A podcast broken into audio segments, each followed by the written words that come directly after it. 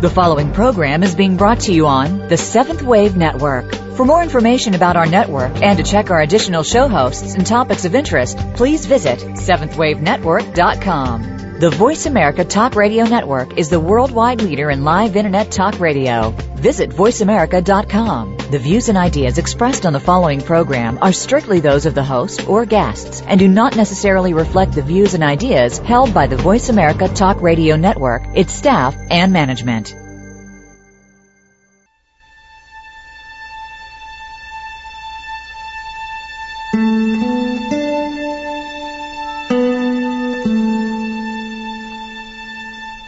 Afternoon, and welcome to Authentic Living with Andrea Matthews. Over the next hour, you'll learn how to see your true self in the midst of life's twists and turns. You'll be challenged to think outside of the box when it comes to the mysteries of life. Now, here's your host, Andrea Matthews. Good afternoon, and welcome to the Authentic Living Show.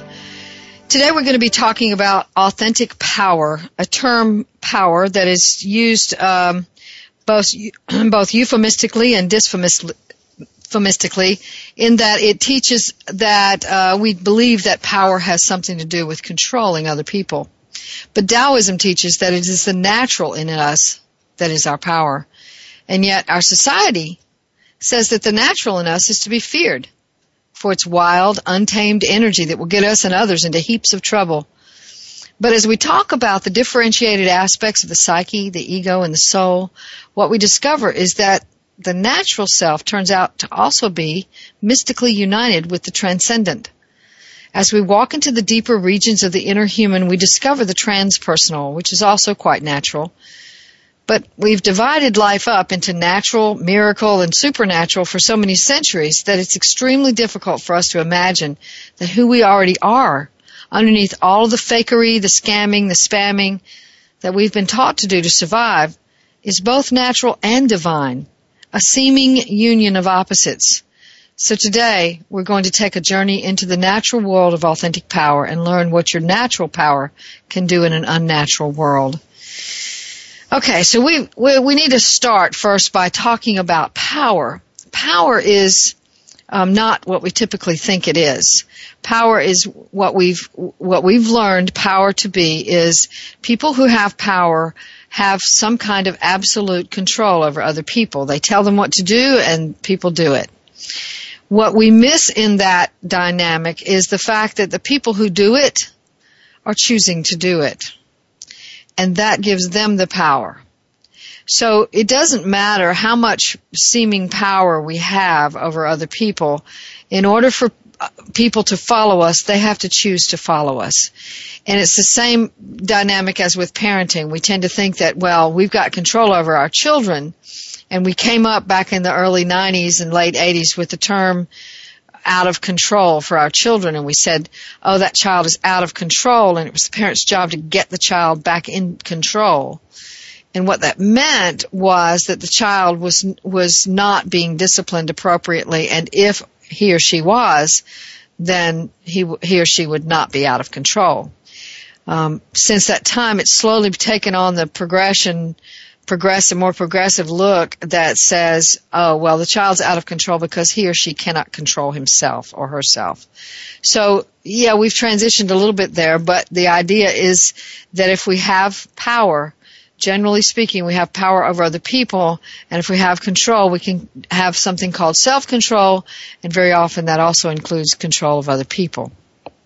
So we're going to talk about that for a little bit, but before we go there, what I want to do is be sure and talk about the natural self because the natural self is the same as the authentic self and that is the same as the divine self. You can look at this in various languages. There's the language of, of just trying to discover who we are. It's like that you hear on the streets. Oh, people throw the word authentic self around a lot these days.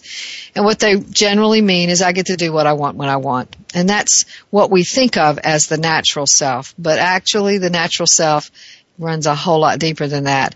And then we also have the uh, the psychological perspective where we can, uh, because transpersonal counseling is an uh, um, transpersonal psychology, excuse me, is a viable um, educational format now, we can you actually say that the authentic self is a psychological construct.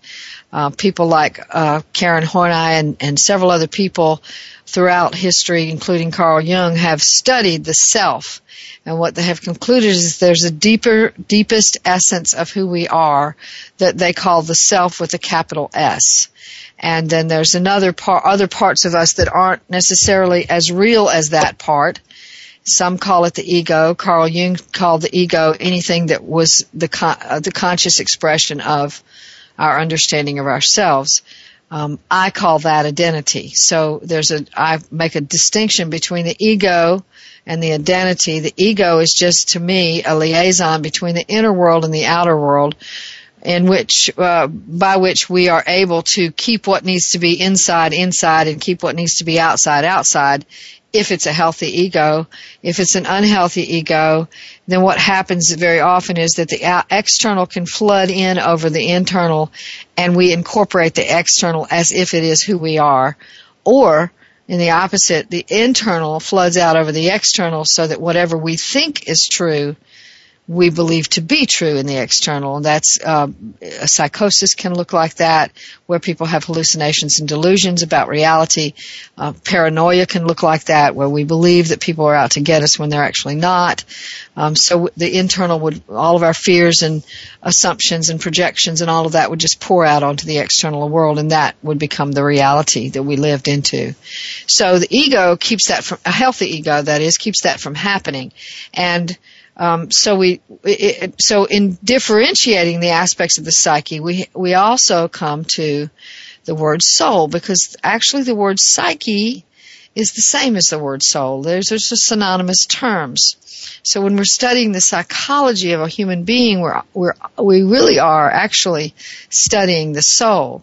And, and for so many years now, um, maybe about 150 years, we have studied the dysfunction of the human being as our central core elemental structure of psychology. But when we think about it in, in the way I think about it in terms of transpersonal psychology or transpersonal counseling, it is uh, not just the dysfunction, uh, the unhealthy aspects of what we do and trying to discover why we do those things, but it is also the power, the passion, the purpose of the soul and that is um, that is a very interesting phenomenon. So as we begin to study that, and uh, what we what we understand is that that natural self, that earliest, most essential part of who we actually are as a natural person, is our soul.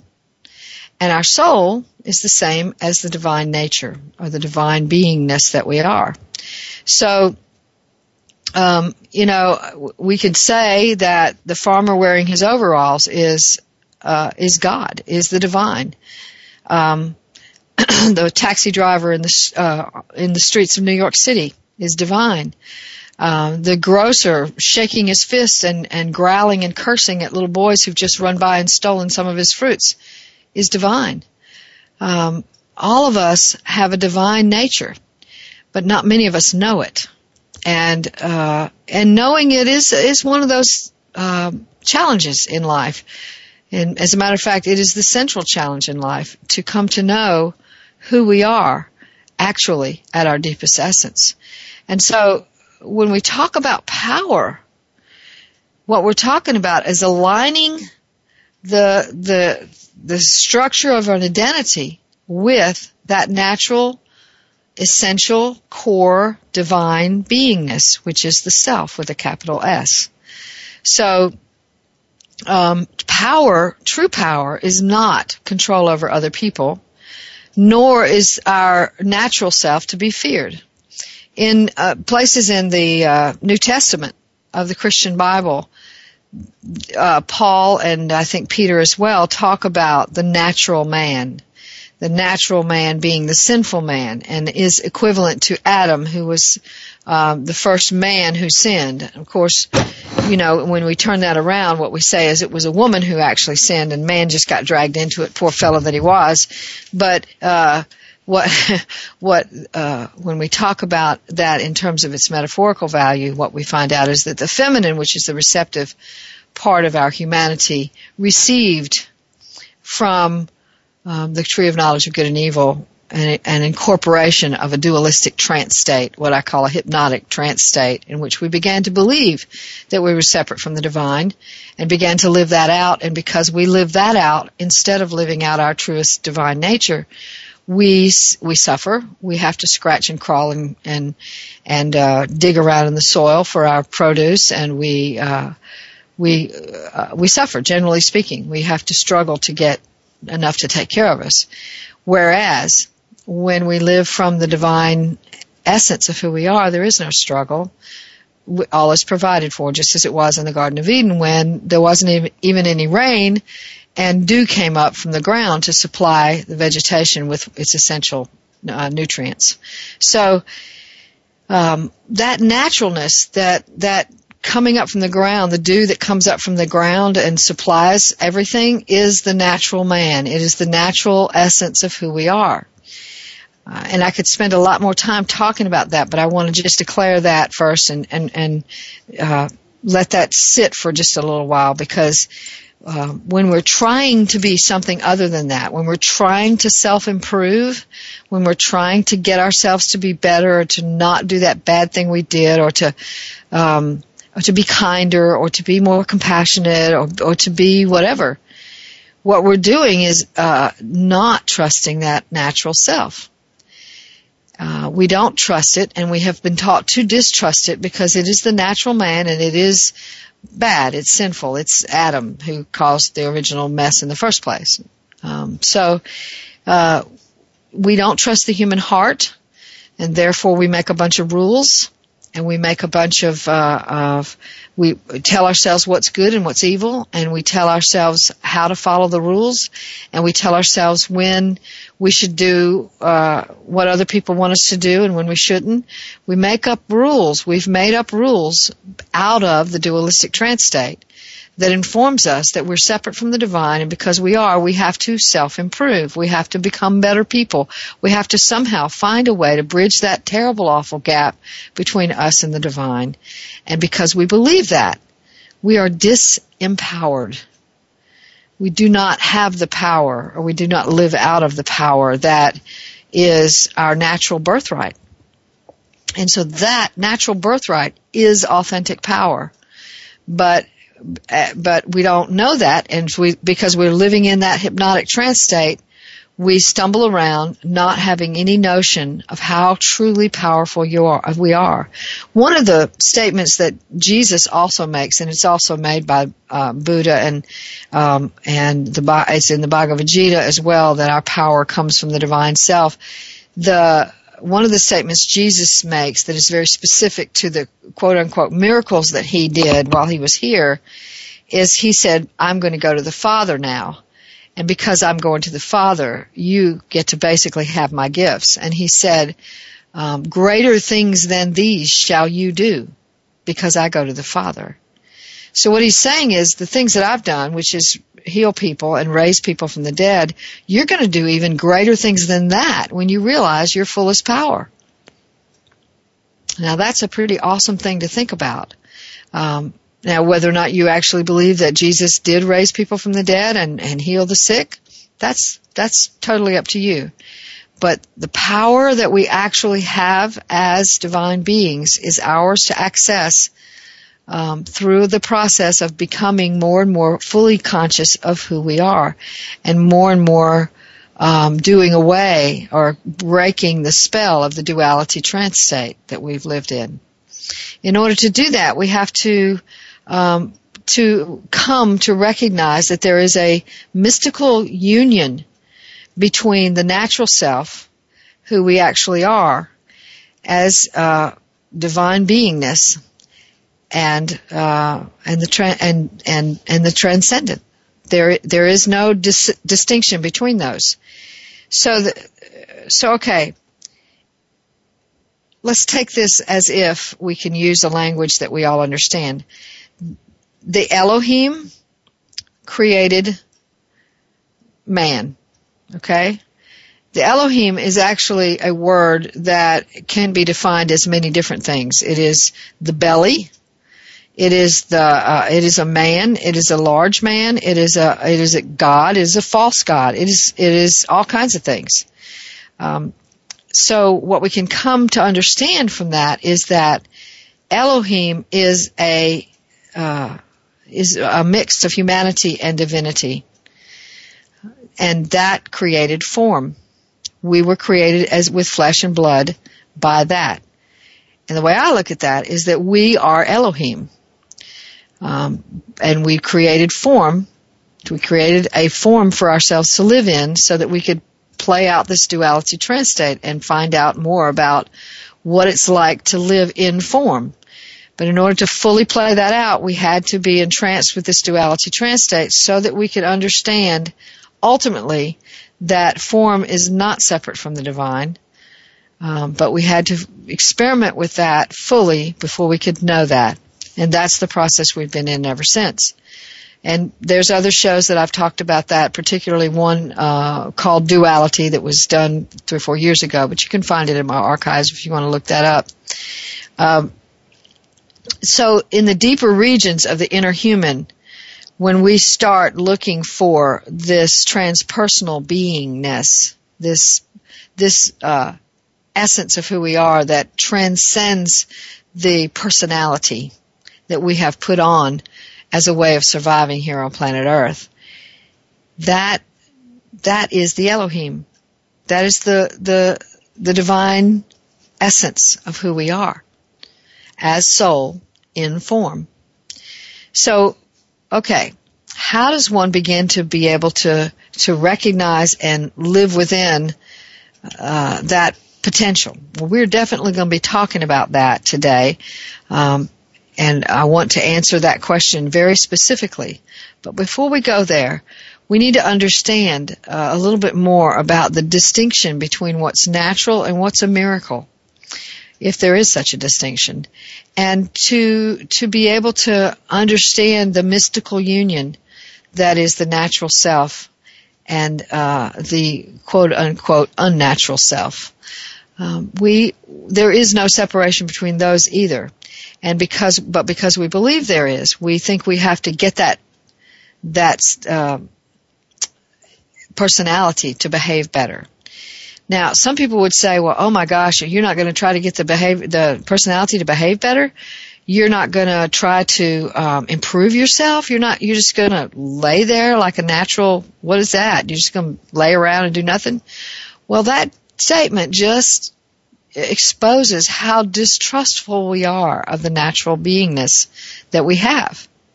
We don't trust that it has any activity in it at all. It has no energy. It won't act. It does not do anything. If we're not pushing it along, then it's not going to do anything. Um, that says distrust. Another question that I get a lot when people, when I say we can just be our natural self and stop striving to improve, um, what what people often will say was, well, then you're just going to, you know, fall into this abyss of black-hearted sinfulness, right? So, uh, so in that process, I begin to go, okay, what if that didn't happen? What if when I fall into my truest essence, I find out that the whole dynamic of good and evil, the whole issue of good and evil is just a polarization of the duality trance state. What if I'm to learn that this whole thing that we've devised as a coping mechanism for the idea that we're separate from the divine has no validity whatsoever? What if that were to happen? Then what? Well, that's what scares us. We're terribly, terribly afraid that if we don't keep this a, a moral, rigid, sometimes moral code around us to make sure that we behave according to its rules and regulations, then we're just, we're going to just be these horrible people. Why? Because we don't trust our essence. We don't trust ourselves. We've been taught f- since, you know, forever that we're sinful beings and that evil occurs in the world and that because that's so that we have to just keep a watch on it, keep a lid on it, keep paying attention, watch out, look out, don't let that self out of the box because oh my god, that's like opening Pandora's box and all the frogs and toads and slithery snakes and snails and slippy, slimery, icky, ducky things are gonna come crawling out of there and oh my gosh, the world will just fall apart in an apocalyptic explosion of sinfulness. Yeah, that's what we believe. That's not true. And we're going to talk about how it's not true right after the break. Stay tuned for more.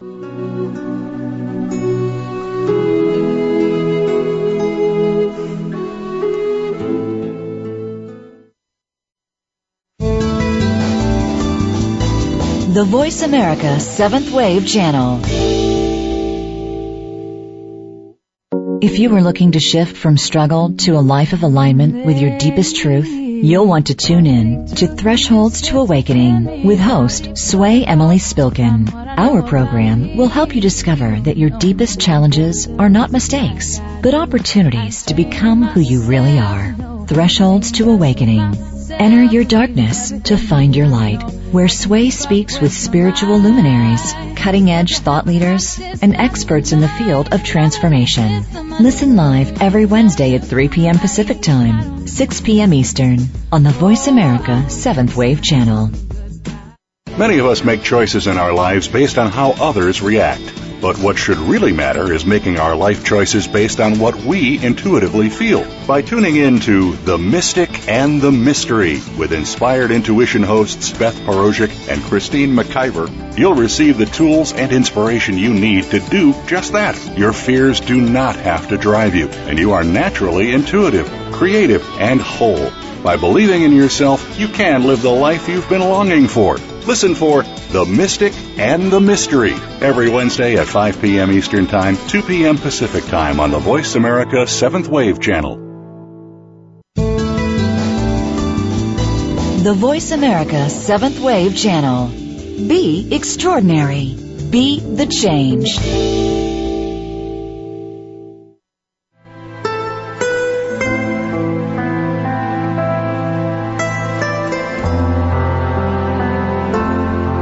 You're listening to Authentic Living with Andrea Matthews. We want to hear from you. If you have a question or comment about today's show, call in now, toll free, 1 866 472 5795. That's 1 866 472 5795. You can also send your questions or comments by email to Andrea at AndreaMatthewsLPC.com. Now, back to Authentic Living with Andrea Matthews. Okay, so we're talking about authentic power today. And we're going to do that and we're going to t- answer some more questions about that in just a moment. But first I want to introduce you to our sponsor, the American Institute of Holistic Theology. Now you may wonder what the terms holistic theology mean. Well, theology is the study of the divine, and holistic theology is a holistic study of the divine that includes all religions and even transcends religion to get to the mystical core of them all. The American Institute of Holistic Theology offers doctorate, master's, and ministerial bachelor's degrees, chaplaincy programs with internship, NBCC approved continuing education, and a brand new PhD program in holistic theology. And right now, they're offering an opportunity to win a free course for those who email before March 31st. But I'll tell you more about that in just a minute. AIHT's programs include degrees in the following.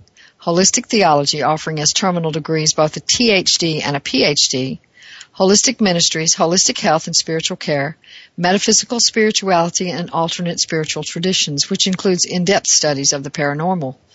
Using a home study model for distance learning, the student of AIHT gets a thorough education in the field that fulfills and offers a chance to authenticate a unique gift for the world. This is not just another spiritual diploma mill. AIHT is a real educational program where you will get a real learning experience that you can be proud of in a broad spectrum of educational endeavors, utilizing as your text writing teachers spiritual experts from all over the world. For those interested in enrolling, there's a small down payment of $250 and then you pay only $150 a month, interest free, toward manifesting your dream. The big deal is that facilitating your dream is AIHT's mission. All you have to do to enroll is either go to www.aiht.edu or contact Admissions Director Beverly Love at 800-650-4325. And now, to the details of how you can win a free course. Email Beverly Love at aiht.edu. That's B-E-V-E-R-L-Y-L-O-V-E, just like it sounds, at aiht.edu and put win a free course in your subject line. Tell her you'd like to win a free course and why, and then wait until the drawing on April the 1st to find out if you won. Or if you'd like to enroll right now, pick up the phone and call 800-650-4325 to learn how you can make your dreams for a degree that will make your career dreams come true. Okay, so we're talking today about authentic power. And what we've said already is that authentic power is not control over other people, nor is authentic power the ability to make ourselves um, be better people. And we want we want to just talk about that piece, uh, about that self improvement piece as a part of how we think we will gain power um, right now. That self improvement piece tells us a lie. It tells us that who we are is not yet enough or not yet good enough. It, and it's based on a distortion of who we actually are. It's based on an identity, a, a way of living on planet Earth that has everything to do with surviving emotionally, physically, psychologically, and every other way. Survival is our primary motivation. So when somebody we're in a group of people and somebody makes a comment that we find to be offensive or distasteful, we won't say to them, wow, that's a really hurtful comment because we're afraid they won't like us if we do. Or if they say to, uh, or if they do something that, um, we find to be very intimate or open, we sometimes shy away from that because we've got a distorted version of who we are when people tell the truth, when people really do walk into the room with authentic power that says the truth with its body language, with its eye contact, with its um, posture, with its words, with its deeds, when when somebody is that congruent, we are either frightened of them or we want to hand them control of other people. Oh, well, that's a powerful, charismatic person. We need to give them control over X, Y, and Z. Instead of just saying, wow, that's what truth looks like. That's what I look like deep down inside, only I just don't know it. So when we talk about authentic power, that's what we're talking about. And we're going to talk some more about that as we go.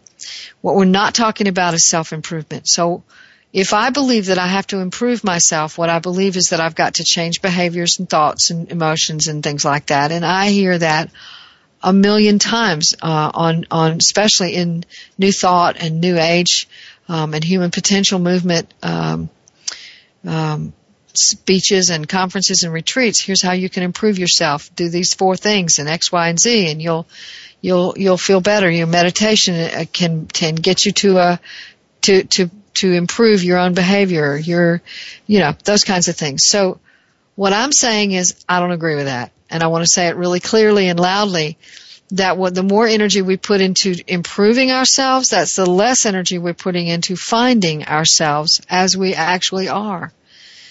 Because what we're trying to improve is something that doesn't even exist.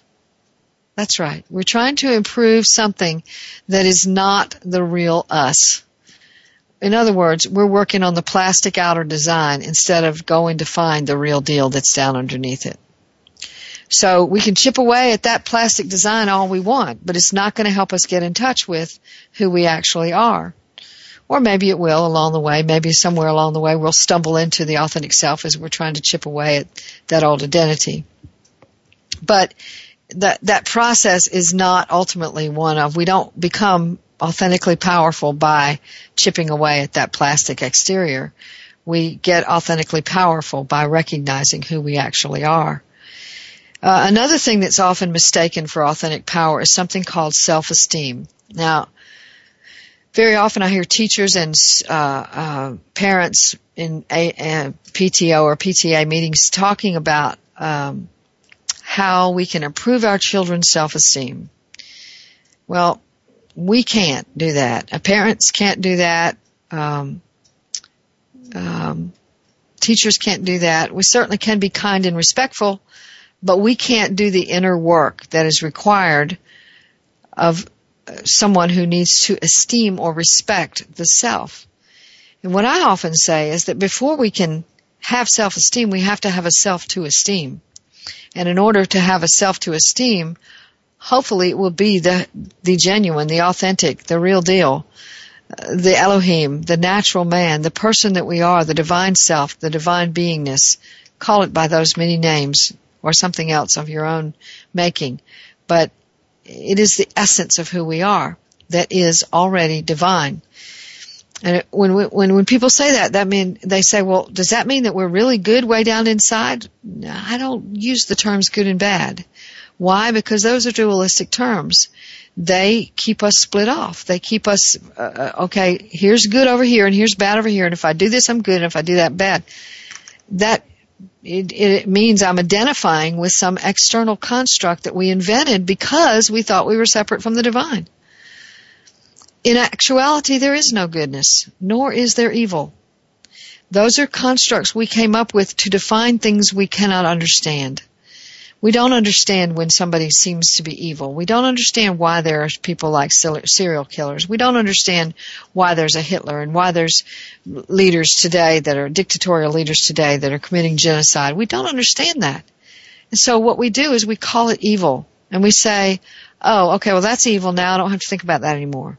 and that's a neat little trick we play. And it means, well, that's it. I don't have to do anymore. But actually, it isn't evil, and nor are the saints good. Uh, it is evil, what we call evil, is a distortion of identity. Is it, a, it is a very distorted identity. But here's the thing, so is goodness.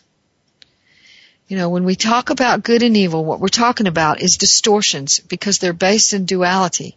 If I am one with the divine, it's not about good or evil. It's about divine. It's about the divine essence.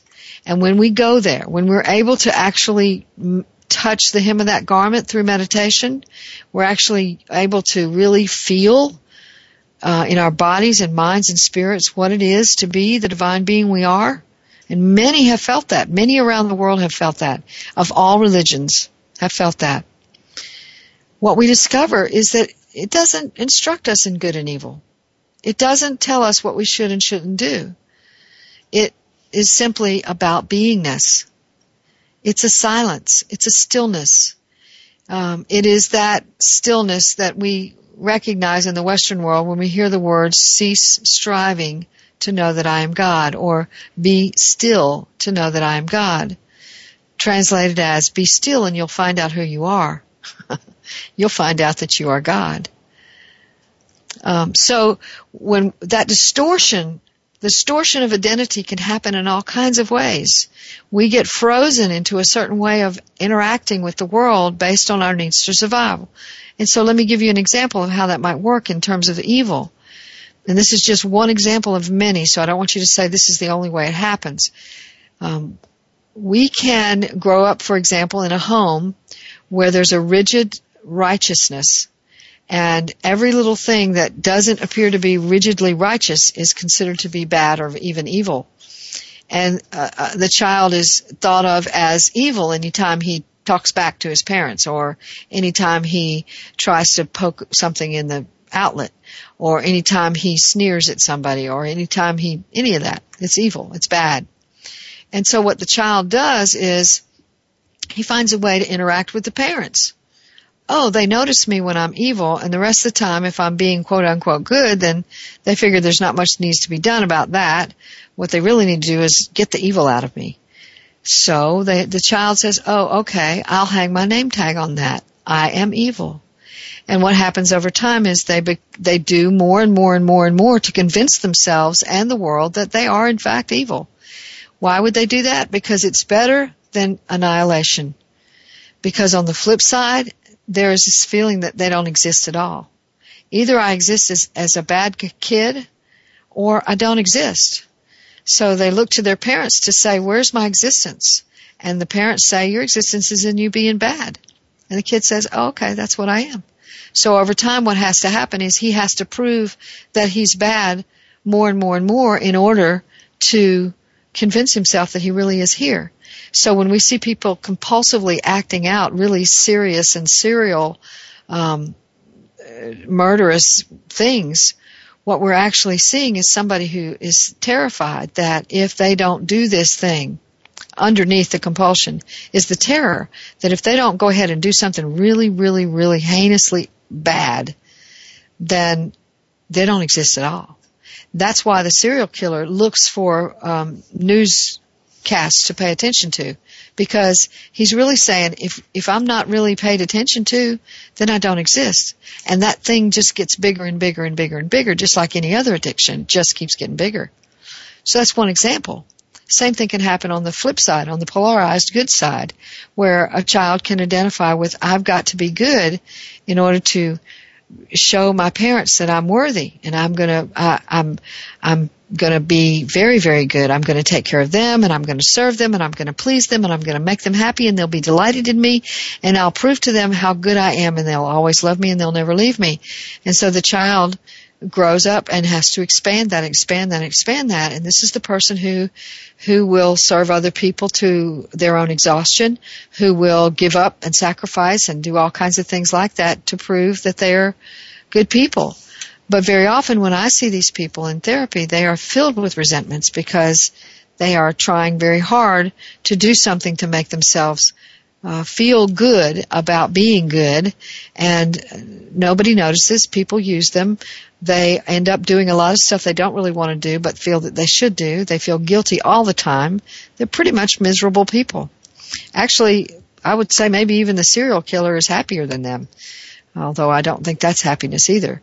But uh, they so they're living out this polarized identity but it's a distortion because who they really are deep down inside is all that they need. It's all that they need. It isn't good. It isn't bad. It's just everything we need. It's the, it's the every, the nothing that is everything. You know, Lao said because of the part where nothing is, we have the use of a wheel. And Lao Tse was one of the founders of Taoism and he was talking about that natural nothingness that's at the center of a wheel. Now he was talking about the the old fashioned wheels where there's a place where you put the axle and that's where the nothing is there and then there's a circle around that and all the spokes go into that circle. And those that the power of the wheel is in that central place. And that is where our power comes from. Authentic power comes from that central place where there is nothing that is everything. Now that's a, a, paradox that nothing can be everything. It's also a paradox that we can be still and have more power than we are when we have when we're trying, trying, trying to do, do, do, be right, right, right, and be righteous and be good and be self-improving all the time. There's nothing to improve. There's nothing to improve. Who you are at your central essence is everything you need and everything the world needs of you. That's it. We don't trust our hearts to be compassionate. We don't trust our passions to guide us. We don't trust the inner person. And so we've externalized our lives to the degree that we're following other things outside of ourselves instead of paying attention to the one and only thing that actually does belong to us, which is us. So in that process, what happens is we get more and more distorted. We get more and more feedback from the world that sort of honors our distortion in some kind of way and we live it out more and more and more. So when I was a, a in the fourth grade, my my auditorium teacher told me told me and everyone else in the class that we each one of us had to have provide some kind of talent. Mine was singing, and I got up there and sang somewhere on the, over the rainbow. Although I had hoped that she would never find me, I got up and sang somewhere over the rainbow because it's a song I knew. And she came up to me and said, "You have such a lovely little voice. That's so beautiful." It was the first time anybody had ever said anything to me about maybe you can sing after all. And after that, I took up the guitar and I and I started singing more. And I sang in talent shows. Later, I sang in coffee shops and a nightclub, and you know things like that. And and uh, and I, what happened was I learned that I could get people to applaud for me by using a natural talent. Now, I did have the natural talent; that was my gift, but I distorted it into, okay, now I can get people to applaud for me this way. So that way, and people could say, well, look, she's got self-confidence. She's up there performing. But actually, I didn't have self-confidence at all. I was filled with fear. But I, but I was performing I knew how to do that. So you see, we can, we can lose touch with self-esteem in the process of trying to gain self-esteem. Uh, because we're not esteeming the self, we're esteeming an identity. So we have to have a self to esteem in order to, to esteem the self. So we're going to be talking about how we can actually get authentic power right after the break. Stay tuned for that.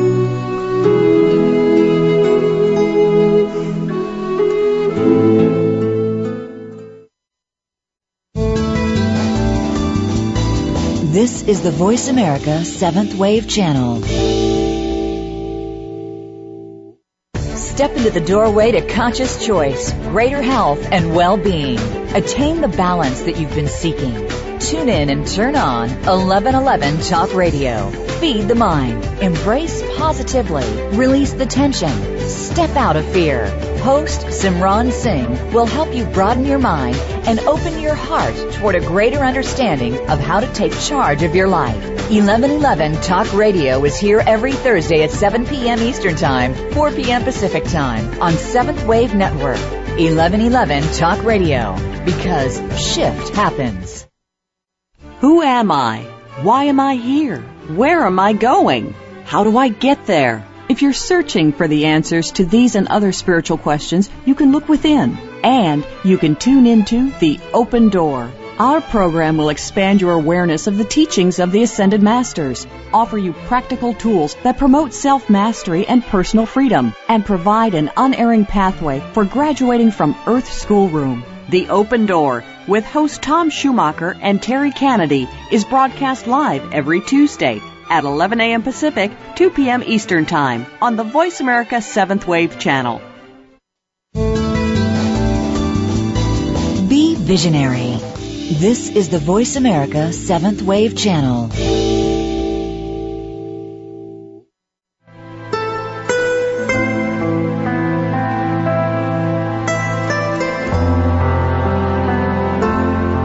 You're listening to Authentic Living with Andrea Matthews. We want to hear from you. If you have a question or comment about today's show, call in now, toll free, 1 866 472 5795. That's 1 866 472 5795. You can also send your questions or comments by email to Andrea at AndreaMatthewsLPC.com. Now, back to Authentic Living with Andrea Matthews. Okay, so this is our final segment. So I want to get to the answer to the question, how do we develop authentic power? What we've said, what is, what isn't authentic power, which is control, um, controlling other people or controlling the self or trying to improve the self or trying to develop self-esteem out of an identity that isn't even the self. Um, so uh, self-confidence is the same. We develop self-confidence confidence in doing something, so we think we have self-confidence, but actually we just have confidence that we can do that thing. Um, that's not the same as actually being able to get in touch with the self that needs no improvement. So, um, how does that happen? Well, first we have to understand that there is no distinction between natural and miracle and supernatural.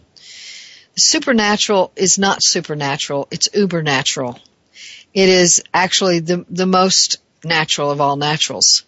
It is who we are at our deepest essence. And so when there's what's called a supernatural event, what's actually happening is the truest nature of who we are is coming out. When we have a miracle where an illness is healed, that's generally what we think about in terms of a miracle. What that is actually is the natural self has come forth what has been discovered by people like Deepak Chopra and others who've done research on this is that the uh, when when a mir- so-called miracle occurs uh, in the body, it has to do with uh, there's been a major quantum leap in the thinking of the people prior to that quote unquote miracle. So what's happened is they've gotten in touch with some deeper aspect of themselves, some truer aspect of themselves, and that healed the body. It's the, it's the awareness of who we are that heals all things. And it doesn't just heal it, it just puts it back in its natural state. It just removes the distortion. And the distortion occurs first in our view of who we are. So it's not, and I, and I, I want to steer clear of saying the distortion is in the mind or the distortion is in the thoughts because it is not just there. It is way deeper than that. It is in our identity. It is in who we think we are. So that's the reason I formulated this show called Authentic Living because the authentic self is a deeper, truer, more essential, uh, more, most potent, most powerful essence of who we are in our deepest core beingness. Um, and in that we have all power. So when we when it comes to creating a miracle, what we have what we're doing is getting in touch with the natural, the very very natural, the extremely natural essence of who we are. That's the only miracle there is. When people really run really fast or or uh, pick up cars off of children or do things that seem to be outrageously miraculous to save somebody's life or to accomplish a great feat of uh, uh, Olympic proportions, we tend to think that's pretty miraculous. It's not very normal. It's not very ordinary. But actually, it's the most ordinary of all ordinaries. It's the most natural of all naturals. It is who we are people talk about being in the zone when they run in an Olympic race or uh, perform in any Olympic activity whatsoever, uh, competition of any kind that's uh, that you know they've trained for for years. But part of the part of the thing that happens is the training has helped them get in touch with what's called the zone. That zone that sort of connects all the little pieces and they just click into place. You know, my mind, my heart, my soul, my body, they're all working in the same direction. And that is my core essence has sort of taken over and I can do this out of that. That's the greater things than these that Jesus spoke of when he said, greater things than these shall you do because I'm going to the Father. Um, he was saying that we have all power. We have all the power. Let me say that one more time. We have all the power. Why do I know this? Because I've experienced it. And every knowing that I have is experiential. You'll have to experience it on your own if you, if you are to have it yourself. And you might experience something different and argue with me, and that's fine too. But what I'm uh, what I'm putting forth today is that our essential beingness is our power. It is all we need, and it is all there is to do about living.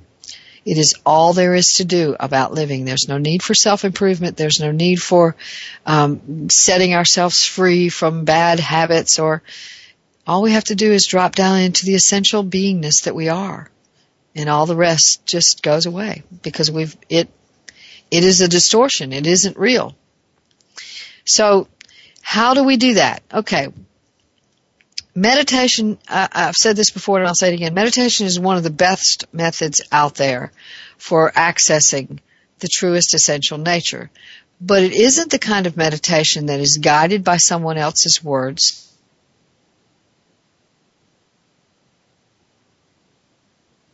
Although many people have found uh, uh, an element of the authentic self through that, uh, through that power.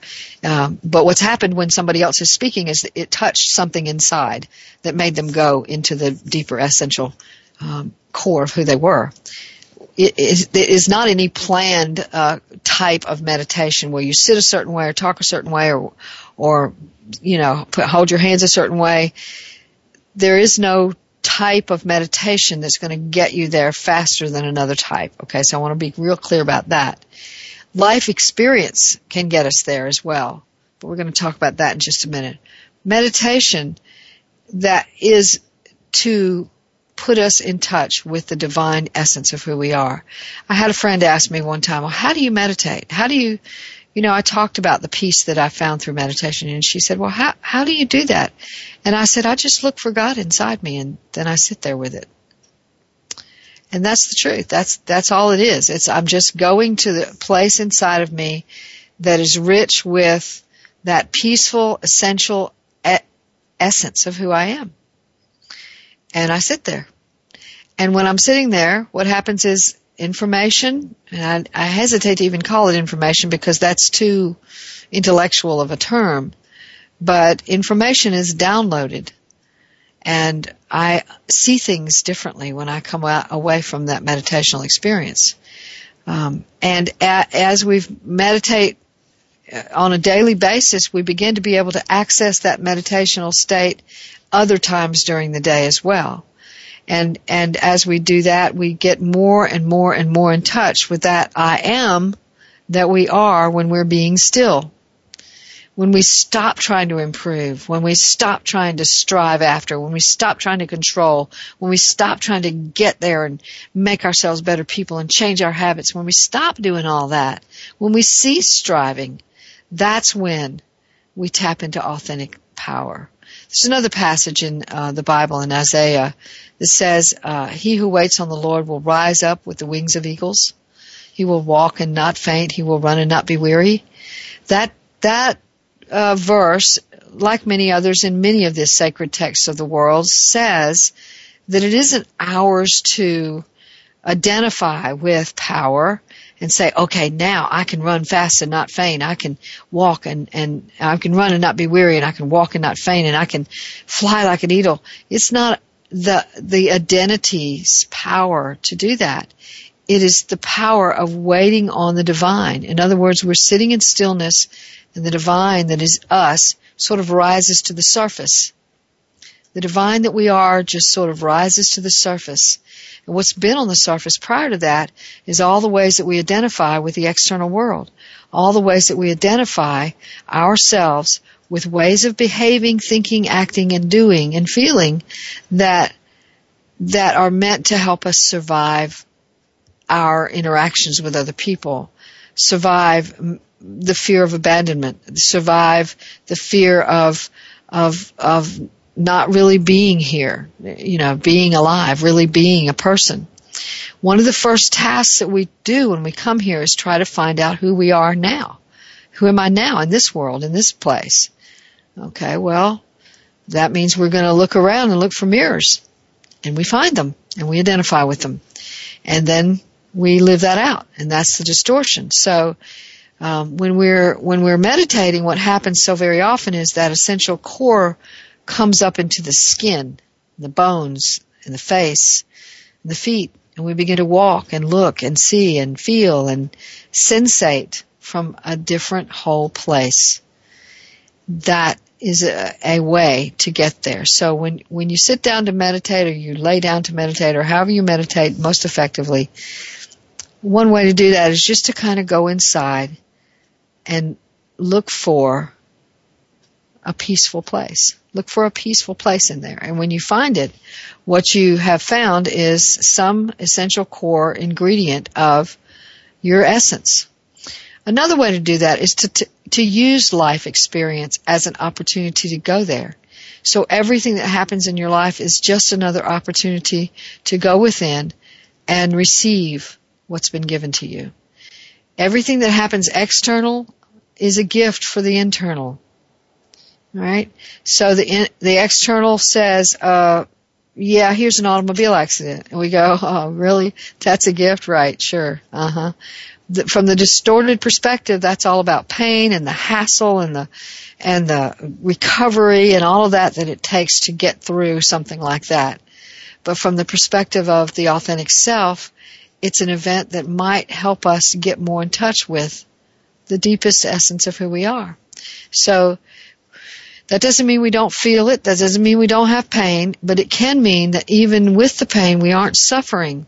We're receiving that pain as it's as a as a core ingredient of life here on planet Earth, and it becomes it it doesn't take on that distortion. It doesn't um, make us suffer because we have pain. So um, we can have emotions that some people call negative emotions and say, "Oh, we shouldn't have those emotions." Um, but those emotions are just ways of introducing us to deeper levels of ourselves. In other words, they're messages from us to us for us about how we can um, get closer to who we actually are. So power is in congruence. Power is in my, my behavior, my words, my actions, my thoughts, my feelings are all working in the same direction. I'm doing what is my core essential being's bidding. I'm blessing myself and the world. And blessing means strengthening me to to allow me into a deeper grace with the divine. Um, and I'm blessing myself and my world by receiving what is and taking it in and allowing my essential core being to to just sort of be with it and alchemically shift and and and um, own things that are in, that are that are coming up in me as a result of some external event. That's a way of also getting in touch with authentic power.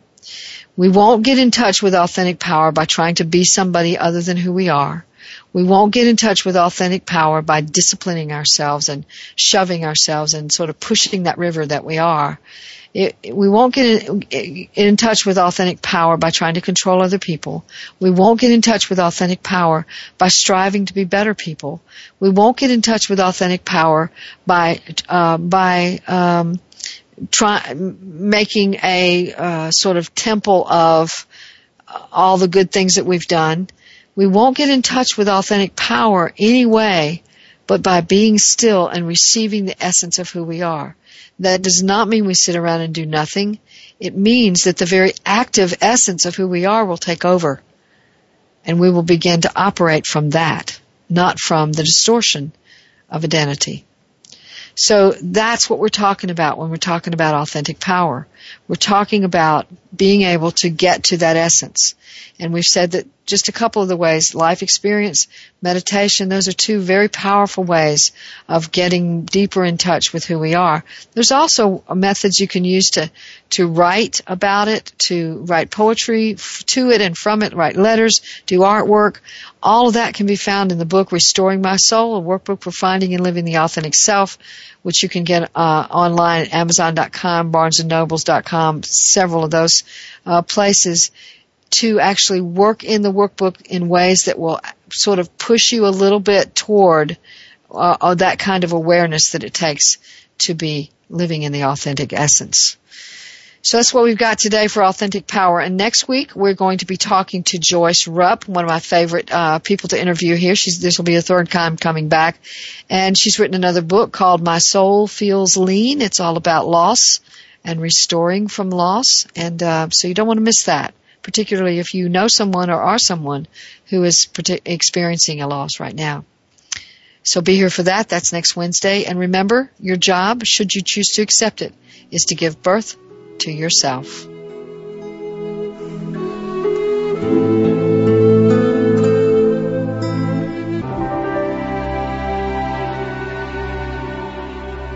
Thanks again for listening to Authentic Living with Andrea Matthews. Join us again next Wednesday afternoon at 1 p.m. Pacific, 4 p.m. Eastern Time, here on the Seventh Wave Network. We'll talk again next week.